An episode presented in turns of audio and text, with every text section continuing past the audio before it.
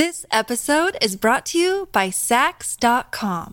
At Saks.com, it's easy to find your new vibe. Dive into the Western trend with gold cowboy boots from Staud, or go full 90s throwback with platforms from Prada. You can shop for everything on your agenda, whether it's a breezy Zimmermann dress for a garden party or a bright Chloe blazer for brunch. Find inspiration for your new vibe every day at Saks.com. This episode is brought to you by Shopify. Do you have a point of sale system you can trust, or is it a real POS?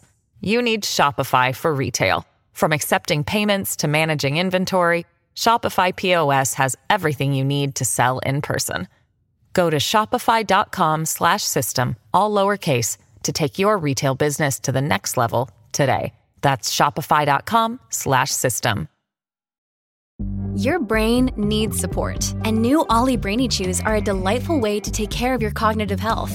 Made with scientifically backed ingredients like Thai ginger, L-theanine, and caffeine, Brainy Chews support healthy brain function and help you find your focus, stay chill, or get energized. Be kind to your mind and get these nootropic chews at olly.com. That's O-L-L-Y.com. These statements have not been evaluated by the Food and Drug Administration. This product is not intended to diagnose, treat, cure, or prevent any disease. Welcome to the New Books Network. You're listening to New Books in Geography, a podcast channel on the New Books Network. I'm your host for today, Stentor Danielson, from the Department of Geography, Geology, and the Environment at Slippery Rock University. Today, I'll be talking to Hsuan Hsu, author of The Smell of Risk Environmental Disparities and Olfactory Aesthetics, published this year by NYU Press. Dr. Hsu, welcome to the show.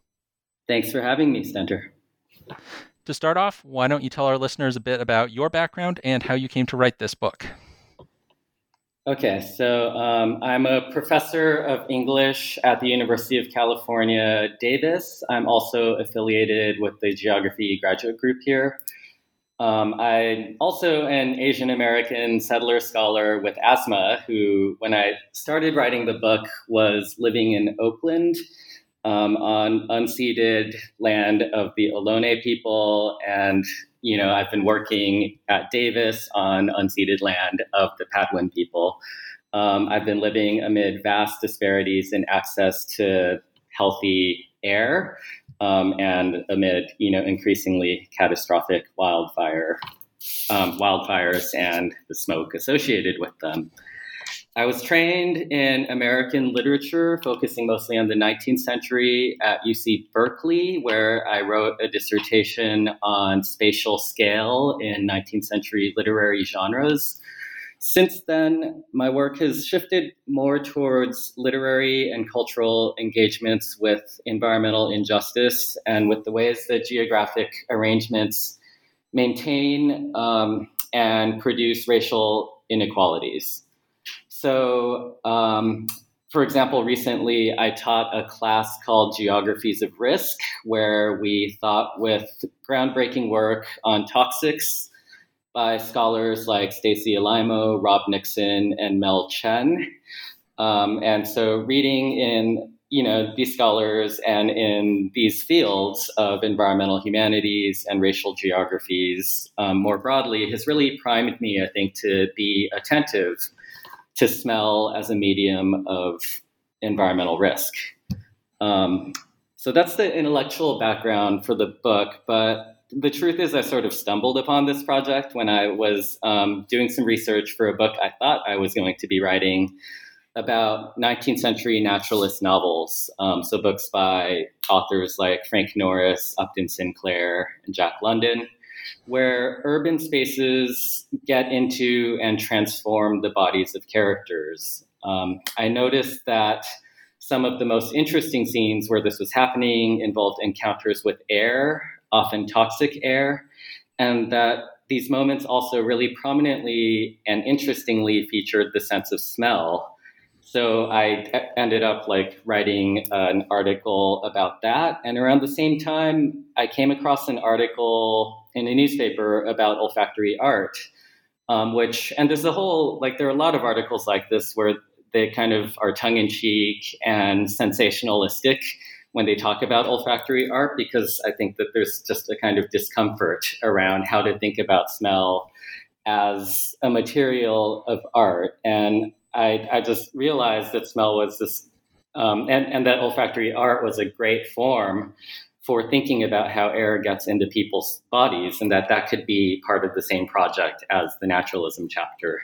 So I remember kind of being on the fence between writing the book I thought I was going to write on literary naturalism and writing a book about smell, and just deciding that the smell book was going to push me into, you know, engaging with different fields, different kinds of conversations, and it just seemed like it was going to be a very different kind of challenge and learning experience. So that's the route I took, and yeah, I guess there's a some kind of lesson there about serendipity in the research project and just you know shifting a project to follow what feels most generative. Yeah i think that's a the general outlines of that story are are a pretty common one that you kind of stumble into something interesting when you thought you were going to be doing something else. And then you kind of you know retcon a sort of intellectual background to it because now this is the thing that you're really engaged with right so in the, the introduction to your book, you have this great phrase, the capitalism's unevenly distributed atmosphere. So I think that kind of captures some of what you're you're doing in this book. So could you elaborate on that phrase in terms of you know, what it means and how you're exploring this idea throughout the book?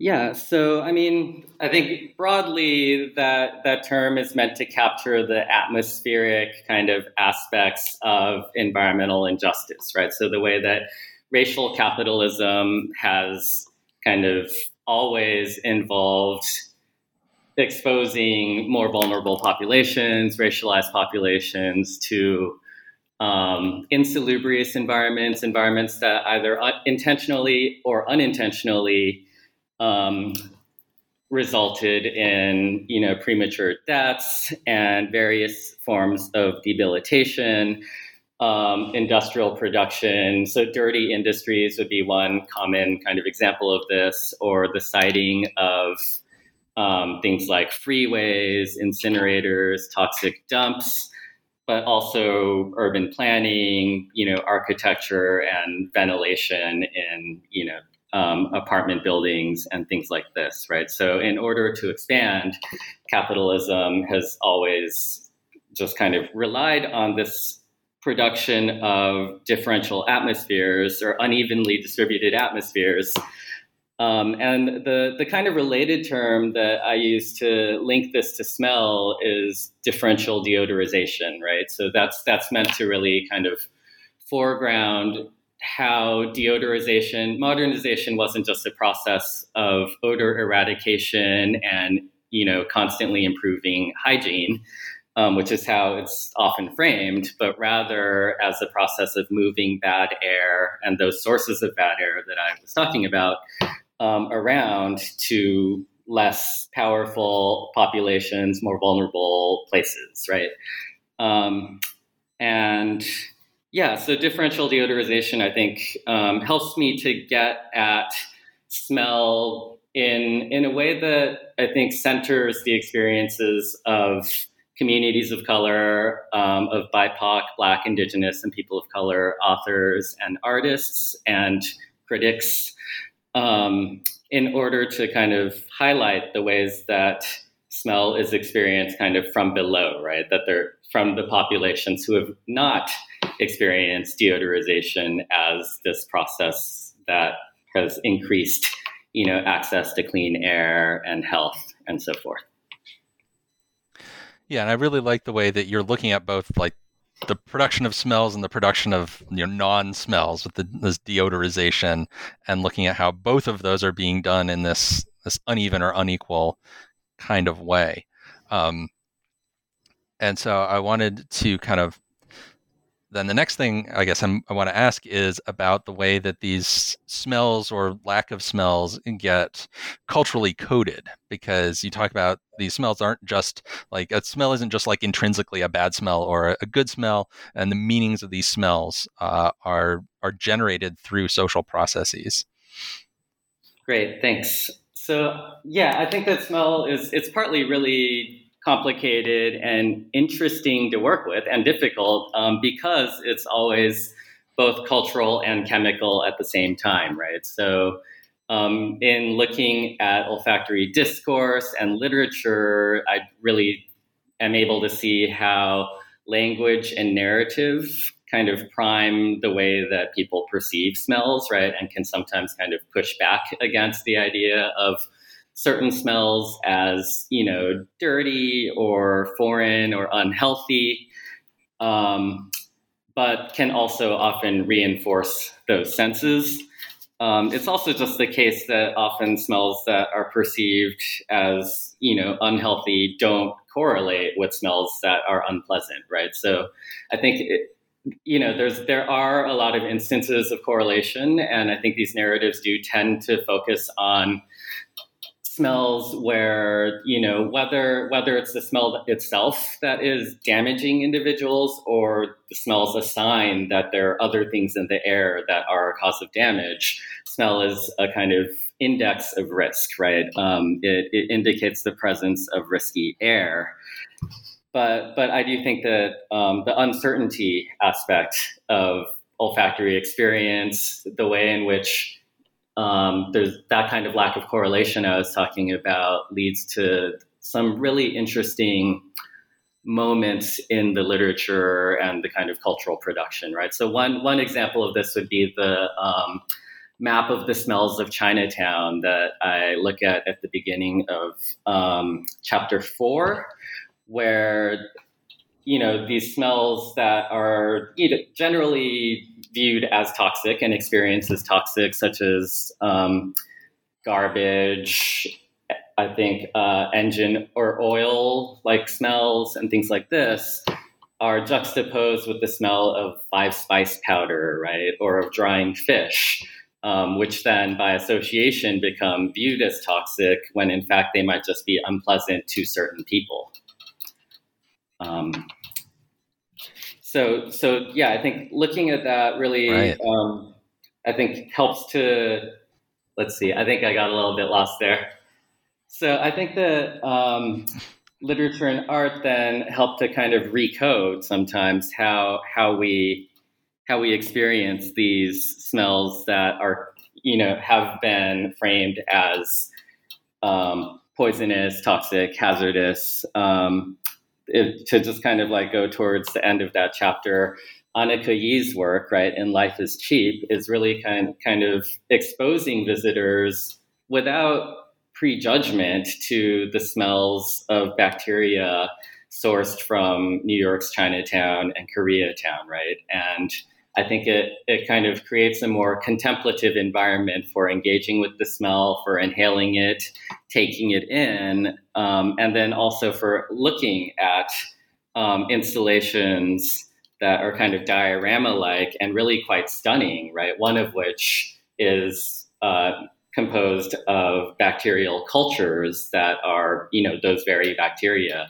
that one has just breathed in. So I think it kind of um, shifts how the smells of Chinatown and Koreatown bacteria might be experienced by um, gallery visitors. Yeah. Uh, so, kind of jumping off from some of the stuff that you said there, you're doing a good job of like setting up my next question without realizing it uh, in some of your responses. Um, that you also talk about the way that smell is on the one hand this really sort of visceral way that people are directly experiencing some of the the atmospheric conditions that they're being subjected to. But then on the other hand you've got this downplaying of smell as being you know subjective by kind of you know scientific analysis and philosophers and so forth. Um, and so, could you talk a bit about that that tension between the sort of visceral and the subjective uh, kind of dimensions of smell, and kind of who who pays attention to smell and takes smell seriously in these kind of scenarios? Yeah, thanks. So I think that this kind of downplaying of smell in the Western philosophical and aesthetic tradition um, I trace back to Kant, as many other scholars have, right? And I, one of the kind of uh, foundational moments for my project was realizing that the, the things that have made smell marginal within the Western kind of tradition of aesthetic thinking um, are things like subjectivity, immersivity, right, or immersiveness, um, uncertainty, being very difficult to describe, and then this kind of biochemical crossing of bodily boundaries, right? So thinking about it in terms of Stacy Alaimo's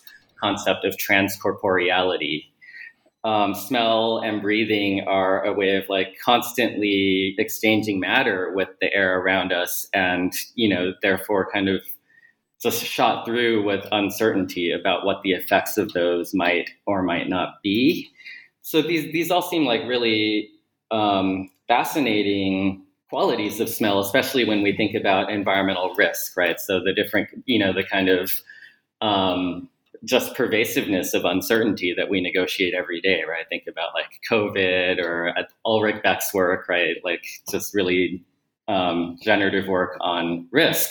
Society comes to mind there as well. Um, so I, I turn to you know authors, writers, critics who are really um, much more writing from positions that center the knowledge of people who are exposed to risk, right? So, um, naturalist authors, for example, are really writing about people who are kind of down and out, populations that are often framed, are often kind of like below middle class, right? Um, or people who have kind of fallen from middle class status and that process of falling. In the case of one of the novels, I talk about Vandover and the Brute. Um, what else? There's uh, people with environmental illness um, or multiple chemical sensitivity, right? Um, for whom hyperosmia um, or a kind of uh, really heightened sense of smell is a common symptom. Um, they use smell and olfactory knowledge in very different ways, right? So whether it's subjective or not, the fact that certain substances in the air correlate with experiences of illness, debilitation, um, and just really unpleasant embodied experiences, they're, you know, they are to be avoided, right? So, so people with environmental illness use their sense of smell, um, often their heightened sense of smell, to kind of analyze the air around them constantly as they move through it, as as it changes day to day. Um, smell becomes a kind of really important tool there of well of survival right and of negotiating everyday atmospheres. But on a broader community level i think smell in in a lot of these works so works by um, writers of color so like uh, edith eaton who i talk about in the chapter on um, what i call atmo orientalism or Chester Himes and um, Rudolph Fisher, African American authors, who I talk about in the chapter about detective fiction. I, I, would say that for them, smell is, among other things, has a capacity to operate as a kind of citizen science, right? And certainly for people with um, chemical sensitivity, um, that it's a kind of gathering of evidence about everyday environments that can then be used not only to kind of change how one negotiates those environments, but also to generate knowledge about the sources of those atmospheric um, particulates that are causing those kinds of responses. Um, indigenous people um, who I, I, write about in chapter five, right? So I write about uh, the Samoan author Albert Wendt, um, the Kanaka Maoli or Indigenous Hawaiian author um, Haunani-Kay Trask, and the Potawatomi plant biologist and writer Robin Wall Kimmerer. Um, they're also very much grounded in traditions of knowledge that do not marginalize, marginalize smell, right? So traditions that take smell quite seriously as a mode of environmental like not just knowledge, but kind of reciprocal recognition, the way that um, some of the scholars I look at there, like Vanessa Watts um, and Robin and Kimmerer herself, um, talk about the way that like olfactory communication, interspecies olfactory communication, can work, right? That that it's a mode of kind of knowing that's a recognition of a material relationship that entails certain kinds of responsibilities. Um, so so I, I try to kind of um, follow those authors' um, kind of framings of smell, in part because they really push back against traditions of deodorization, right? That not only try to expunge, you know, noxious smells in um, public space, albeit only in certain public spaces, but those traditions also devalue smell as as a kind of legitimate tool or medium of of knowledge and of negotiating the world. Okay, so in the, the course of that answer, you mentioned your chapter on Atmo Orientalism, and I'm imagining some of our listeners kind of perking up. Oh, what's that? Uh, so, uh, could you elaborate a little bit on that that term, that concept, what you mean by Atmo Orientalism? Um, yeah, and I'm sorry to just drop a you know um, randomly invented term in there, but Atmo Orientalism um, is a term that I coin to emphasize the way in which like Orientalism, right, which is we could just gloss as in part, um, let's see, a kind of like discursive and perceptual racialization of Asiatic bodies, um, right, which often gets framed in ways that are um, visual, right, or about language, the way people speak, the way they look, uh, bodily phenotypes, and things like this. Um, I I want to focus instead in that, or I do focus instead in that chapter on um, the racialization of Asian air, right? So thinking about Asian immigrants not just as different bodies, but it as inhabiting a different way of kind of relating to the atmosphere. Um, so having lower standards of atmospheric hygiene. Um, Bancroft, whose first name I don't remember, um, but uh, the kind of ethnologist, 19th um, century ethnologist Bancroft suggested that Asiatics had like biologically different, anatomically different lungs, right, to be able to kind of survive in the kinds of like awful air that um, they were discursively associated with, whether it was um, in kind of like conditions of like living conditions, right? So, um, one of my examples of this is the San Francisco Cubic Air Ordinance, um, I think 1875, which, or sorry, not 1875, I have the date wrong, but uh, late 19th century Cubic Air Ordinance, which uh, basically restricted the number of bodies in a living space based on the kind of like amount of cubic kind of square footage cubic footage of air um, in in that dwelling right? And it was um, pretty much like discriminatorily you enforced against the chinese alone right? Even though it was violated throughout the city of san francisco. Um, and Chinese were pulled out of these dwellings because you know the air was said to be unsafe, uh, a source of potentially um, transmissible diseases, and and so forth. So so this is one way of kind of really racializing Chinese immigrants as as having a kind of deviant relationship to the air, right? But I trace this discourse throughout, you know, fiction. So Fu Manchu's use of poison gases um, representations of you know Chinese opium dens and just of like Chinese dwellings more generally in in these kind of like Chinatown tour genres, right, or tenement tours where they go into a building and talk about the completely unbreathable air, or at least unbreathable to kind of like white visitors, right. Um, and then I trace this discourse all the way up to pretty recent things, right? So um, there was a a series of complaints and a suit against the sriracha sauce, the hot sauce factory um, in, I think, Century City or Culver City. I'm forgetting which. Um, but that that you know again kind of like singled out these kind of Asiatic smells as particularly toxic um, or risky.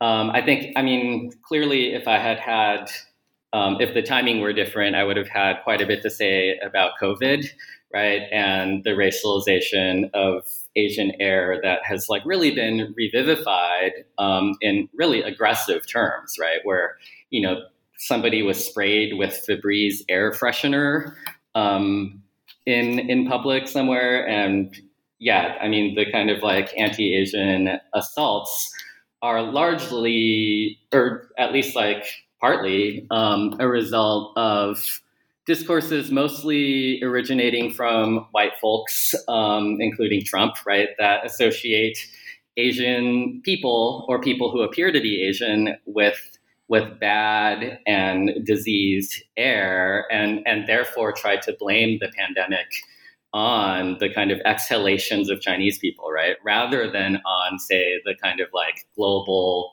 arrangements of commodity chains and labor and environmental regulations that um, have arranged for China to be a place that is producing a lot of goods for consumption in the West, right? So we could actually look at a lot of China's dirty air. Um, and here I'm drawing on the work of my colleagues, uh, Michael Ziser and Julie Sze, um, China's dirty air as a kind of like byproduct of Western consumption? So I don't know if that yeah. fully answered the question. No, that was that was great. There's a, a lot of interesting stuff there, and you know, uh, you drew some of those connections to the COVID nineteen pandemic. And I think that's kind of a, a that was kind of a like exercise for the reader that I was doing as I was going through the book was thinking about how you might apply some of this stuff to uh, the COVID situation because there are a lot of those kinds of uh, connections between what you're working on and what we've all experienced over the last year and a half or so. This episode is brought to you by Saks.com. At Saks.com, it's easy to find your new vibe. Dive into the Western trend with gold cowboy boots from Staud, or go full 90s throwback with platforms from Prada. You can shop for everything on your agenda, whether it's a breezy Zimmermann dress for a garden party or a bright Chloe blazer for brunch. Find inspiration for your new vibe every day at Saks.com. This episode is brought to you by Shopify. Do you have a point of sale system you can trust, or is it a real POS?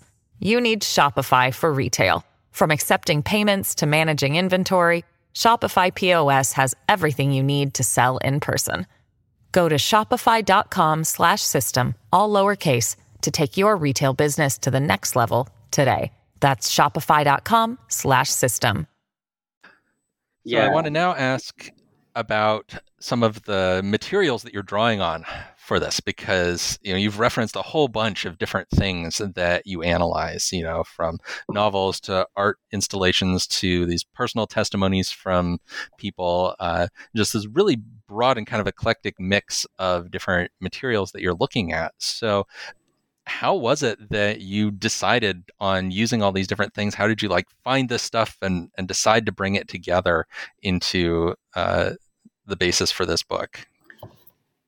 Um, let's see. Well, I mean, as, as, I was talking about earlier, I started with the literary archive and really thinking about form, right? So, aesthetic forms in which smell gets taken seriously as a mode of knowledge and as a kind of legitimate aesthetic medium, right? And within the largely deodorized tradition of canonical American literature, right? Like there's not there are like a like some really famous passages involving smell. So, for example, the ambergris chapter in Moby Dick.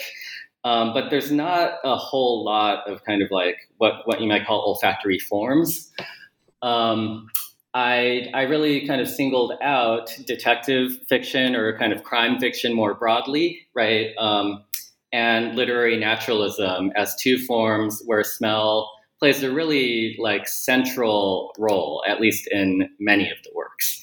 So detective fiction, I um, in that case, I'm tracing the kind of figure, which isn't always a figure, right? Sometimes it's literalized of the detective's nose. The detective is kind of um, what I argue is a, originally a version of a bloodhound, right? Like sniffing out deviant bodies in order to kind of individualize crime and eradicate it from urban environments. So the detective as a model of, or as an agent of deodorization in that case.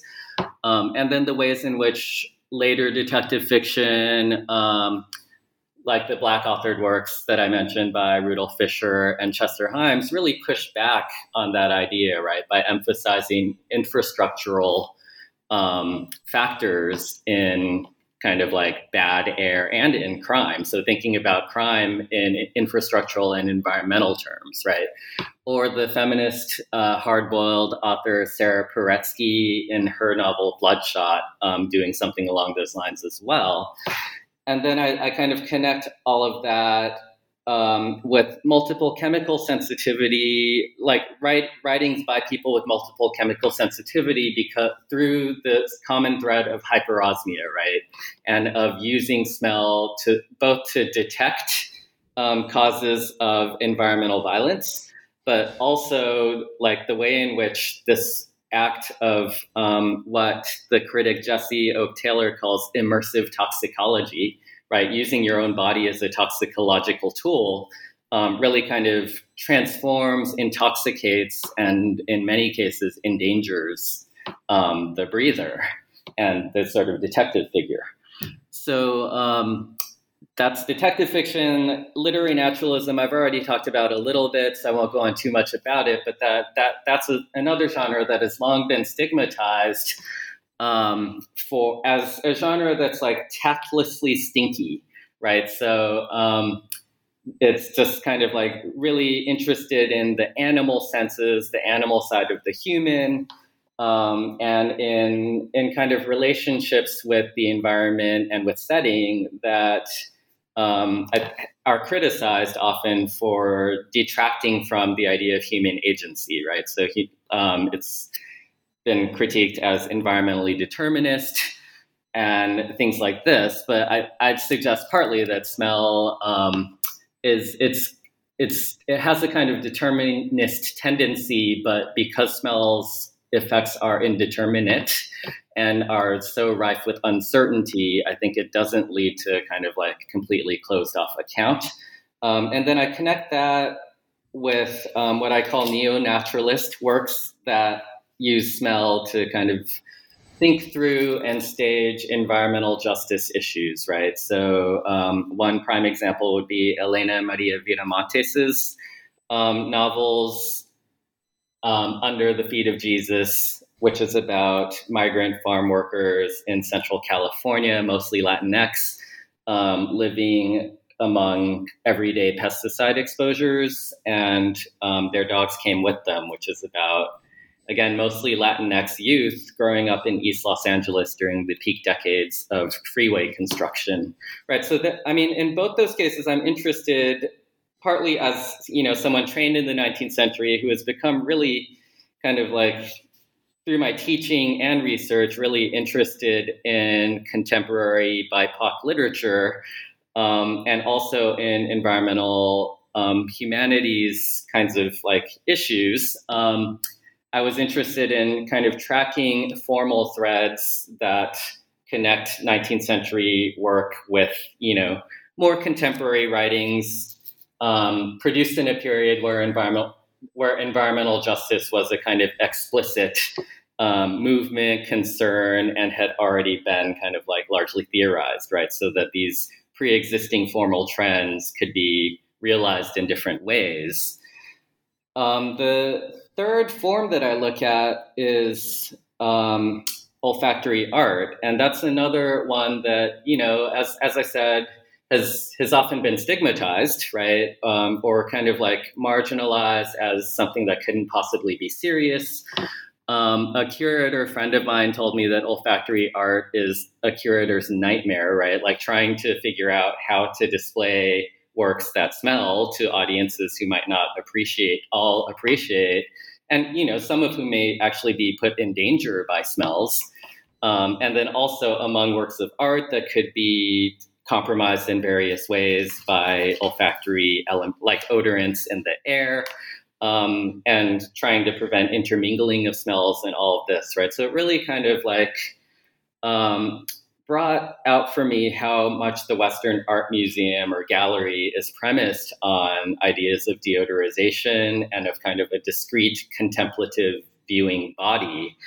Um, so olfactory art, I think, like erupts into galleries and museum environments in ways that, like, really just like from the get go, um, violate these assumptions and raise like really interesting questions, often involving environmental risk, right? So I wanted to kind of like um, provide like a kind of theoretical basis that's environmental risk oriented um, for thinking about olfactory art.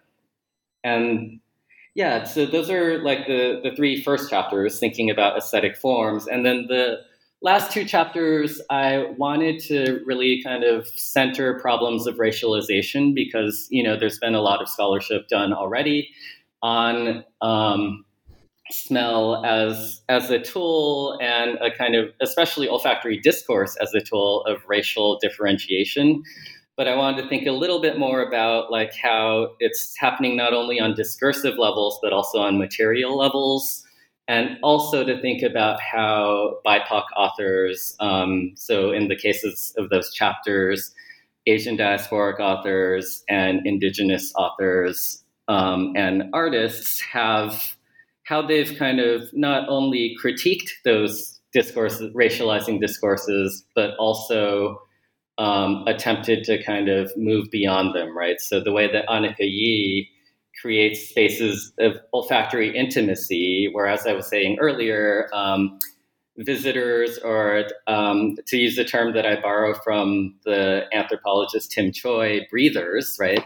So instead of viewers, the breathers of that artwork um, kind of engage in this intimacy with the bacteria that are at the heart of the exhibit um, in ways that invite a different kind of contemplation, right? So it's not a visual contemplation, but just kind of like, what is this doing to my body? What's this doing to just like the way I feel? How might there be synesthetic effects between the air that has been inhaled and the bacteria I'm looking at that emitted that air?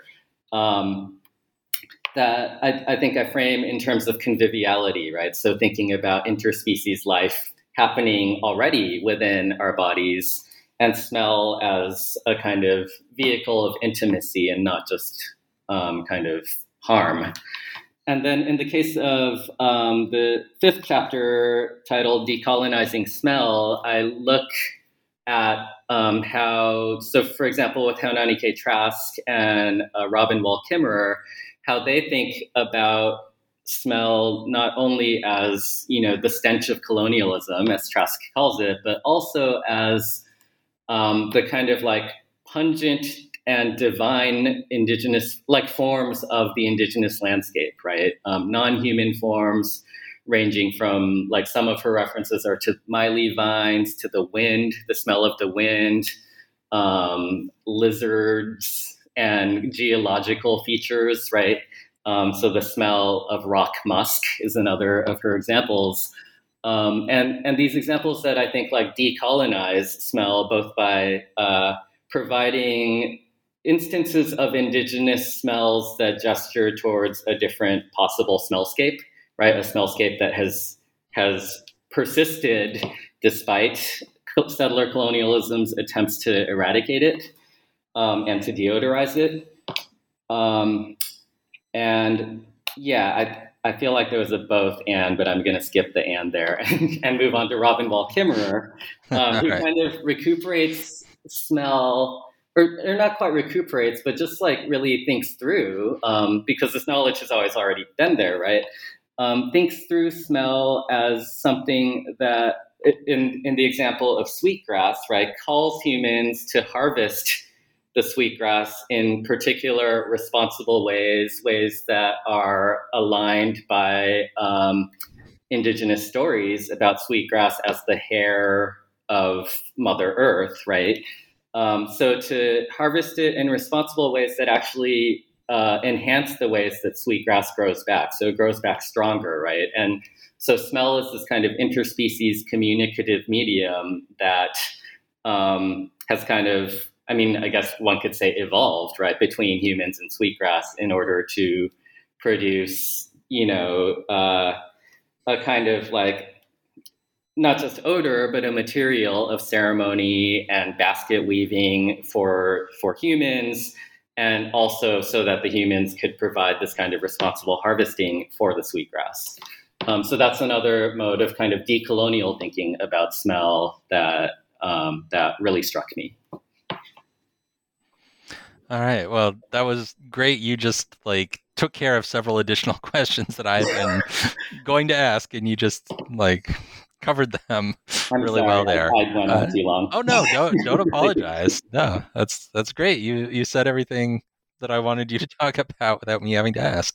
Um, but I do then want to ask about the the cover image on the book, which is kind of a, a interesting image here that we're we're in this kind of you know blank white art gallery type space and you've got a, a person dressed all in black standing on this folding ladder with their head inside this like cloud shaped thing that's hanging from the ceiling. So could you kind of explain what's going on here on uh, on the cover and how does this you know capture what's in the book Great. Um, thanks for asking about it. So this cover is, uh, I think, a really striking artwork, and I mean, in a way, it's only part of the striking artwork because it's an olfactory artwork um, by the uh, olfactory artist Peter de Cupere, um, and it's called Smoke Cloud, and he exhibited it about a decade ago at the Havana Biennale um, in Cuba where he said that he wanted the the smell of, or I guess I should pause and say that inside the uh, cloud. Maybe I'll just describe the whole thing. So it's a kind of like dramatically lit ladder under a kind of sculpted cloud. It looks kind of cottony material suspended from the ceiling, um, and viewers or breathers ascend the ladder one at a time, right, if they want to. And inside the cloud is the smell of um, air pollution, right? The kind of uh, kind of smell that uh, De Cupere designed to evoke the scent of air pollution, I should say. Um, and so it's it's kind of doing a lot of things that I find really interesting. Partly the kind of contrast between the visual installation and the olfactory experience, which when you're experiencing it, actually your head is inside this cloud sculpture, so you don't really see much. Um, I also really like the way that it incorporates the breather's body into the installation, right? So the ladder with the cloud wouldn't actually look like that interesting without a body kind of like connecting them. Um, standing on the ladder, there's also like a dramatization of risk, right? Not only in the smell of smog, but also the idea that like this heady scent might make one fall off the ladder. Um, and yeah, I, I, think that it really kind of gets at the the sort of way in which embodied experience is happening with a certain kind of opacity, right? So where the breather's head is hidden and immersed in the cloud, and people looking just don't know what is going on inside that breather's head and body. Um, so then to go back to the context of exhibition, um, he wanted the smell of air pollution to evoke the particularly intense like smog and smoke that he he experienced in Havana and that he connects to um, the Cold War embargo, right? So there are all these old American clunker cars in Havana. Um, and that's the other kind of reason that I wanted to include it is it's really a reference, or not just a reference, but an engagement with the transnational dynamics of American policies, right? The way that you know, U.S. Cold War policies not only created during the Cold War, but continue to kind of like result in um, dirty air in places that we would not think had that much to do environmentally or atmospherically with the U.S. Okay, yeah, that's that's a, a sort of step up from some of the you know really boring covers that some academic books get. They have something that's such a you know a connection to what's going on in the book, and that's I guess it's too bad they couldn't print it as a scratch and sniff so you could get the full experience of the uh, of the installation there from the. I, I totally book. asked, but I think okay, the, the, book would have cost too much. okay, well. All right, so to, to wrap up here, we always like to end by asking what you're working on next. Uh, what kind of projects are you taking up now that this book is out? Yeah, so um, I'm doing, I mean, I'm just kind of getting started with new work, but continuing to think about ways of perceiving the atmosphere um, in sensory terms. I'm I'm writing an essay, or I just recently completed an essay on thermoception, so the sense of temperature, as a way of sensing atmospheric disparities, and focused on how Black writers and artists um, engage with connections between temperature, affect, embodied experience. And I'm really interested in temperature, again, not just as a medium of damage, right? Um, something that harms bodies and results in premature deaths, um, both heat and the lack of access to, you know, shade, tree canopy, air conditioning, and so forth. Um, but I'm also interested in temperature as a mode of affect and a kind of condition of knowledge, right? So a, a sort of like thermally conditioned knowledge um, that results in you know different kinds of of understandings of space and infrastructure and of climate change. Um, so one, I mean, one thing that I want to investigate in that book really is the urban heat island effect, um, right? Which urban planners know all about, but which I think literary critics haven't um, really like thought about a whole lot. So I want to think about, you know, the literature, art, and culture around the urban heat island effect, and with a focus on um, Black authored text. So one one example that comes to mind immediately would be Spike Lee's "Do the Right Thing," right, which he said he wanted every single um, scene to like make the viewer sweat and to evoke like the hottest day of the year. Um, the other project I'm working on, which is very much related to that, is a kind of more public facing book um, for the Bloomsbury Object Lessons series um, which is this great series edited by Christopher Schaberg and Ian Bogost that thinks through the kind of social and cultural implications and embeddedness of everyday objects.